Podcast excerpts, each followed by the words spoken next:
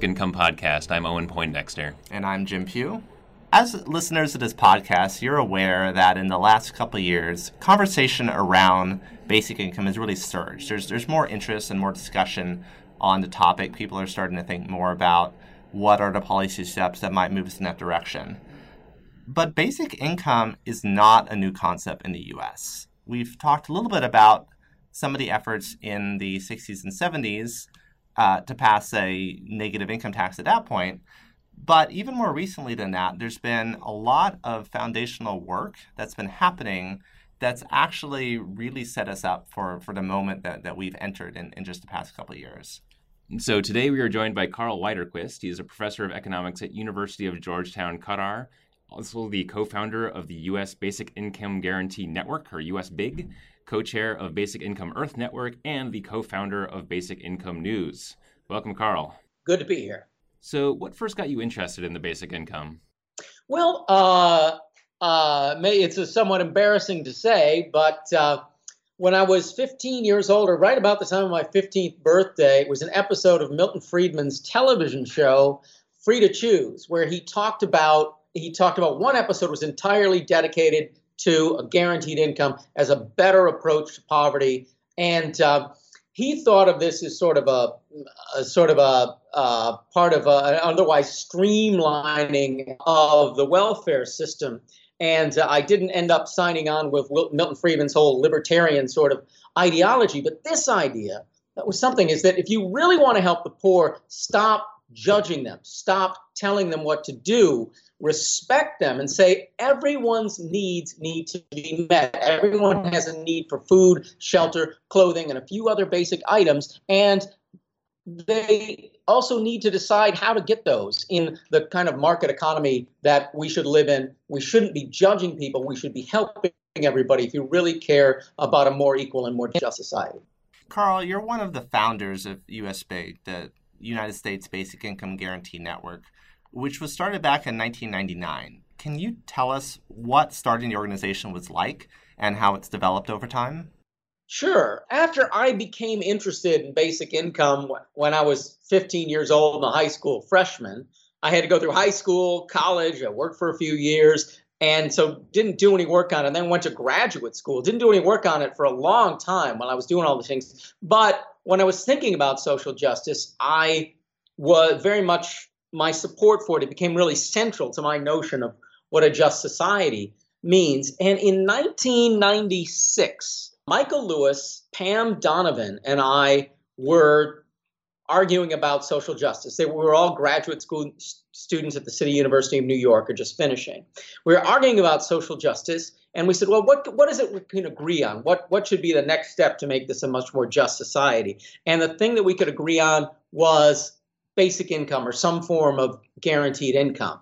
So we decided to write a paper on it. And Pam Donovan ended up doing other work and never really worked on basic income. But Michael Lewis and I have been working on basic income on and off or ever since. And we co-wrote a paper then that was actually not published for years later, but we co-wrote it. And then I learned about, after writing about this and starting another paper on basic income, I learned about the Basic Income Earth Network that had been going on for 10 or 12 years at this point. So in 1998, I attended my first European network conference, it was called at the time. And I wanted to join. But they said, well, it's a European organization. What you really need is for people in other parts of the world to start similar organizations over there. So I went back, I talked to Michael Lewis and some people that I'd met in the basic income movement at the time, which were Charles Clark, Fred Block, Eric Olin Wright.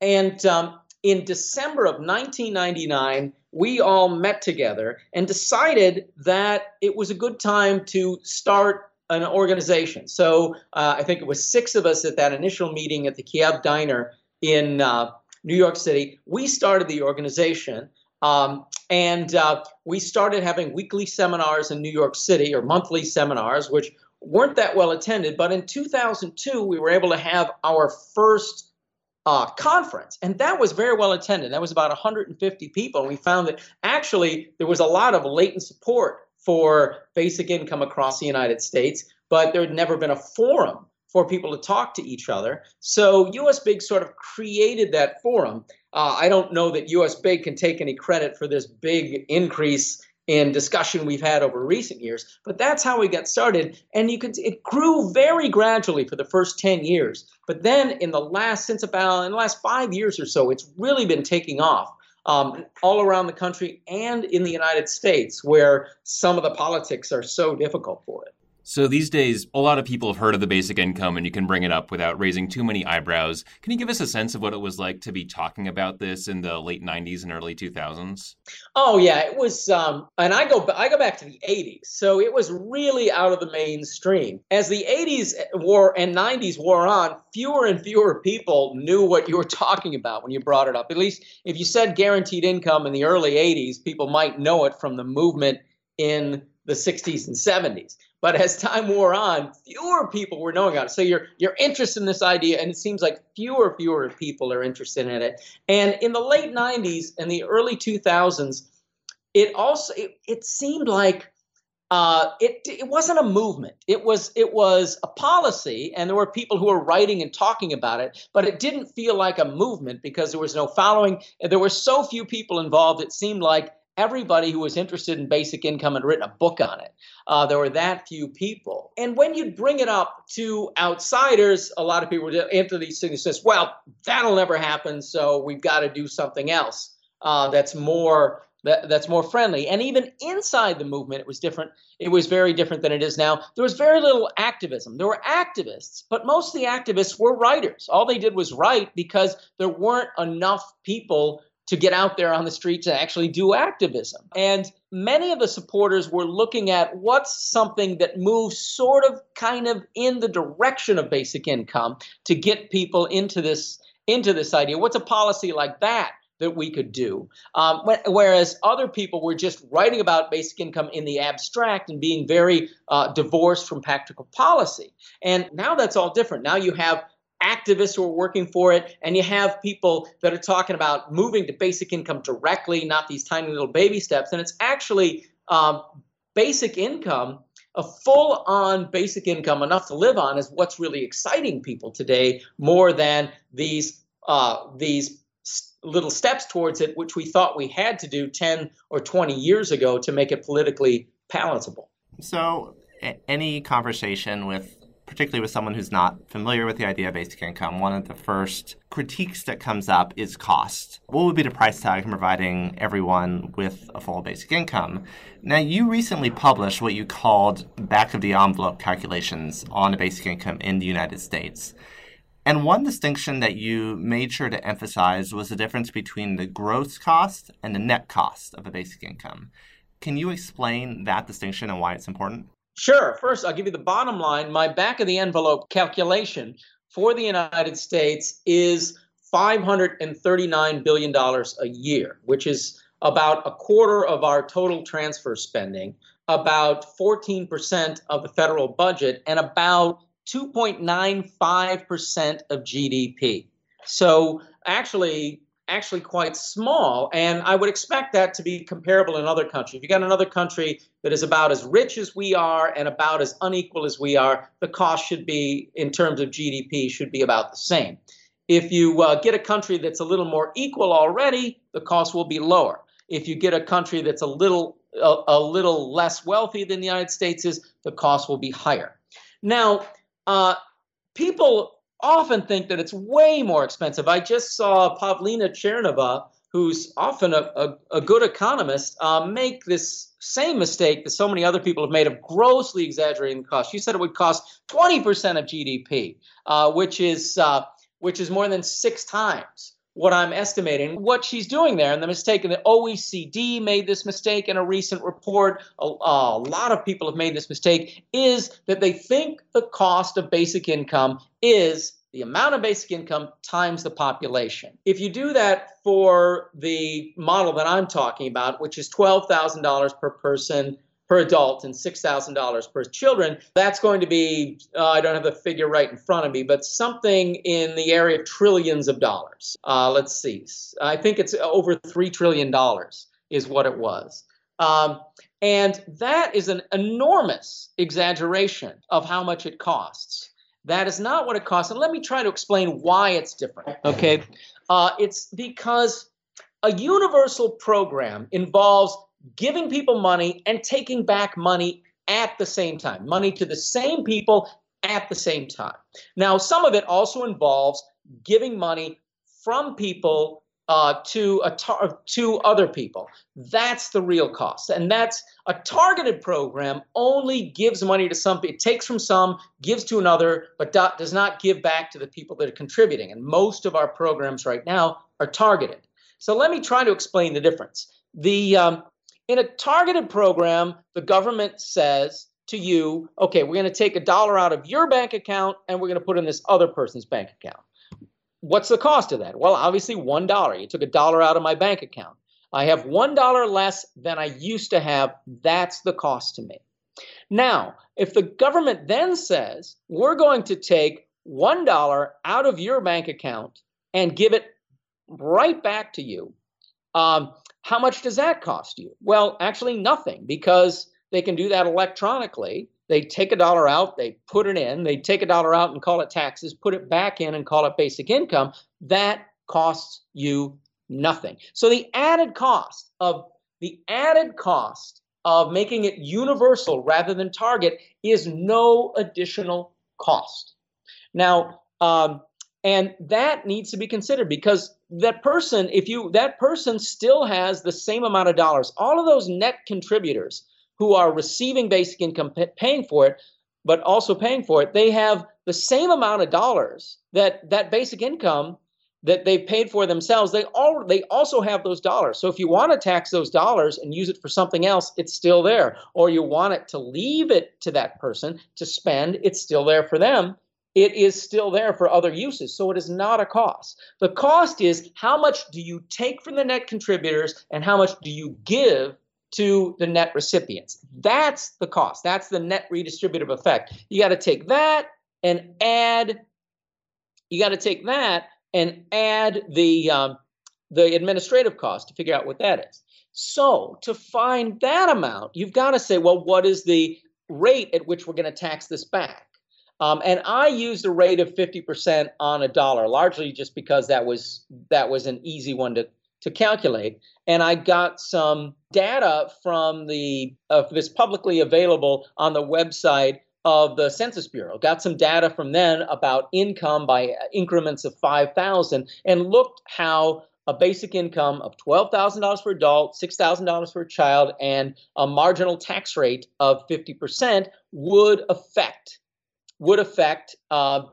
people in different amounts. The net redistributive effect, you find that the typical family, depending on family size, are going to be net recipients up to about $55,000. And the total amount that those people are going to get on net after receiving their basic income and paying their taxes, because they're paying a lot of their taxes themselves, the total amount that they are going to receive is of $535, and I figured if the administration cost is comparable, $535 billion, if it's comparable to Social Security, that'll be $539 billion total. So that is how much it costs. That's how much more in taxes the net payers have to pay in order to make this program a balanced budget program. Yeah, that's striking how different that is from the standard people times money calculation. Yeah, which is not meaningful. And every time you hear that, you have to tell people that is not meaningful, and that is easily 6 to 8 times the cost of an actual basic income. And I also, you might be interested in some of my key findings from this report. Yeah, I was just about to ask you about that. Why don't you say a bit more about those? Okay, so with that method of calculating, I found out that this would reduce the official poverty rate from 13.5% to 0%.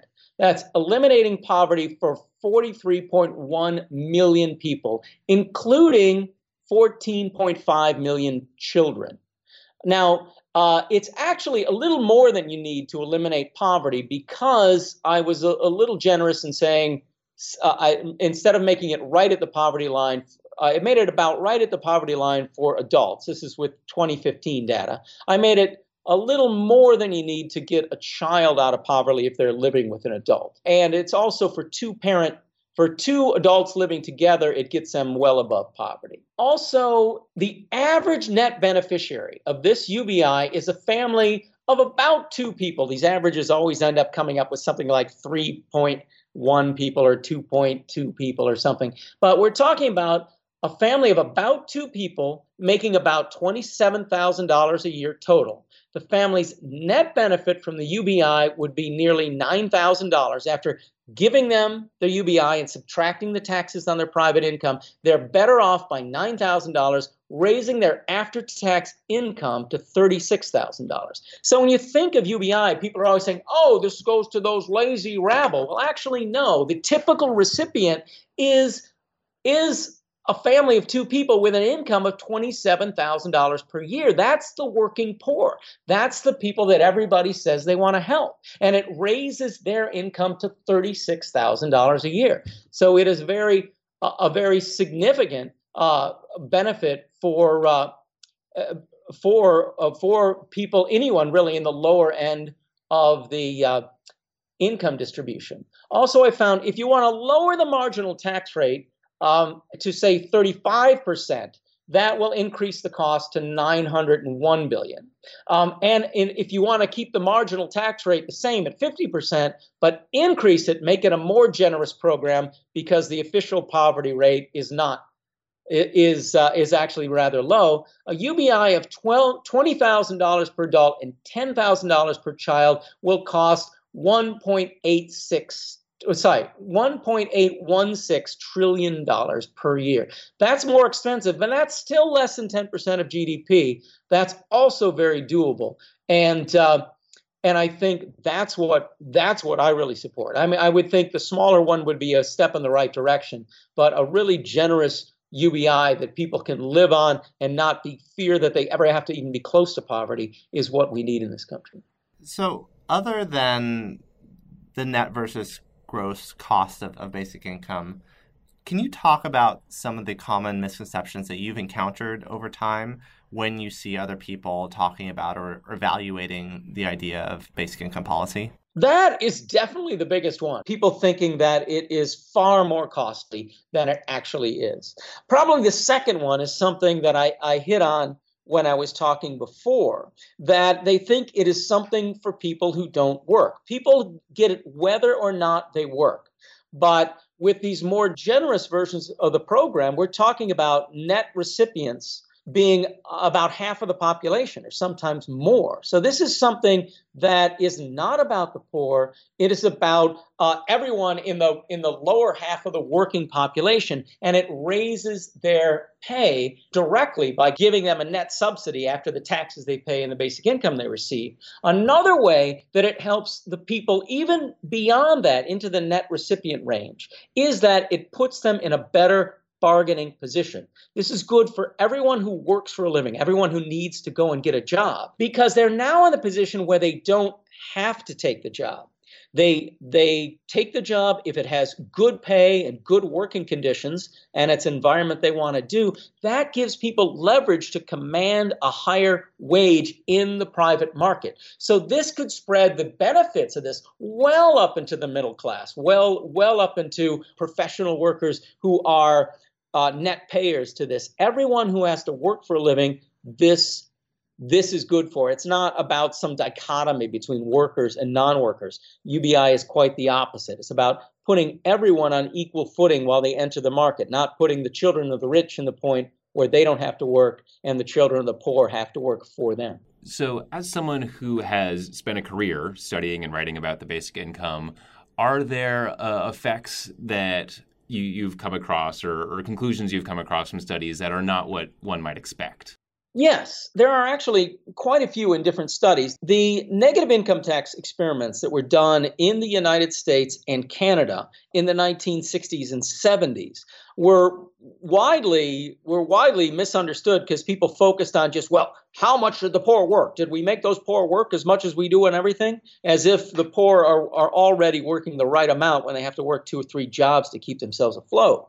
That was the focus. But actually, you found out, if you look at that to that extent is a side effect, whether what it affects on work. What you're trying to do with basic income is make people better off. And they found that people were better off in really important ways, that people were healthier, that you had low incidence of low birth weight babies. You had a decrease in infant mortality, that you had students performing better in schools, low-income students performing better in schools and staying in school longer. This something has been like the holy grail of education policy, because trying to affect really poor students with direct how they perform in education with direct education interventions turns out to be really hard. Can we give them more tutors? Can we give them more time in school? Can we give them an after-class program? It's really hard to get these things to work. But you find out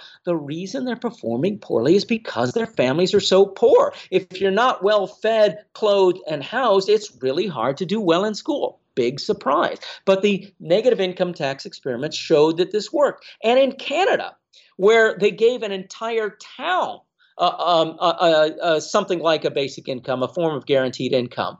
When the entire town had it, they found that there was a decrease in spousal abuse and a decrease in people admitting psychiatric emergencies at the local hospital, because the stress of poverty makes you insane. It is a big cause of poor mental health, and it's a big cause of aggression in our society. People whose needs aren't met tend to be more aggressive.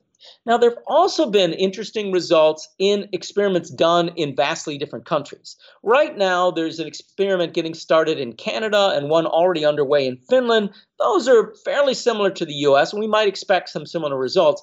But there's also been studies in Namibia, in Uganda, and in India. And these have found some interesting results, that in these countries, not only do you have positive effects on health and school attainment and those kind of things that we're trying to do, but you also get positive effects on work. You actually find that people work more after they have the basic income than less. Now, in a wealthier country, you're less likely to find that. And where our poor are not as desperately poor. And that's what was found in the U.S. and Canada. However, in countries where people are really desperately poor, living on less than $1 a day, their constant struggle is, how do I eat today? And this makes it really hard to plan, well, what kind of job am I going to get in the long run? How am I going to build my skills? I'm too busy trying to find food for me and my family today to build my skills. But when they have something secure, they know that their family is going to be fed tonight, you find that they have time to build their skills. And you find that years on, that the people who receive the basic income are working more and getting paid more because they have this chance to build their skills. That was Carl Widerquist, professor of economics at the University of Georgetown, Qatar, on the Basic Income podcast. So I do think Carl's point about cost is really important here. Oftentimes when talking to people about basic income, the cost comes up early in the conversation and it can really shut it down. If people think that we're talking about doubling the size of our federal budget to pay for a basic income, they just see it as a complete non-starter. And having this clear and compelling explanation for how basic income, how the actual cost is really a fraction of that, it's going to make it so much easier to make that case to folks who are skeptical for that reason. Right, and once you get that point through, that this isn't, like doubling the size of the federal budget, more or less, then when you start to think about the benefits, most obviously ending poverty in the United States, which is quite a nice benefit, but also those less intuitive ones that have come out of the studies in Canada and other places about, he mentioned domestic violence rates going down, education rates going up, that kind of things. It really starts to feel like a no-brainer at the net cost. And we've mentioned this a couple times before, but I do think it's important to reiterate when talking about cost. I think whether you're talking about $500 billion or $3 trillion, people think, oh, like, do we have the money for that? And the answer is yes, unequivocally yes. If you look at the growth of our economy in recent decades, it has grown so much. We have so much more wealth. The money is there for this. There is the possibility of doing this at the federal level. It's just a question of political will. Yeah, one thing I tell people is step one is just to decide that we want this. Like, we can, if we make it a priority, we can absolutely do it. It's just a matter of making that commitment. I also thought it was really insightful to hear sort of the history of basic income discussions in the U.S. and how people knew more about this in the 80s than in the 90s. And it makes sense because it was a policy discussion in the 70s, and that kind of faded out. And I bring that up just to make the point again that we should not take this moment for granted because, you know, we're talking about this right now. You know, in 10 years, we might have a basic income in the U.S. or it might be, you know, back to the 90s. So, you know, we really need to capitalize on the momentum we have right now. Yeah, it's up to us to make sure this actually keeps going. Yeah. So you've been listening to the Basic Income Podcast. Thank you to our producer, Eric Davison. And if you haven't already, please head over to Apple Podcasts or the podcast service of your choice and leave us a rating review. And also, please do tell your friends. We aim to reach as many people as possible to get them to be hearing about and thinking about basic income. So if you know folks who might be interested, please do let them know. And we'll talk to you next week.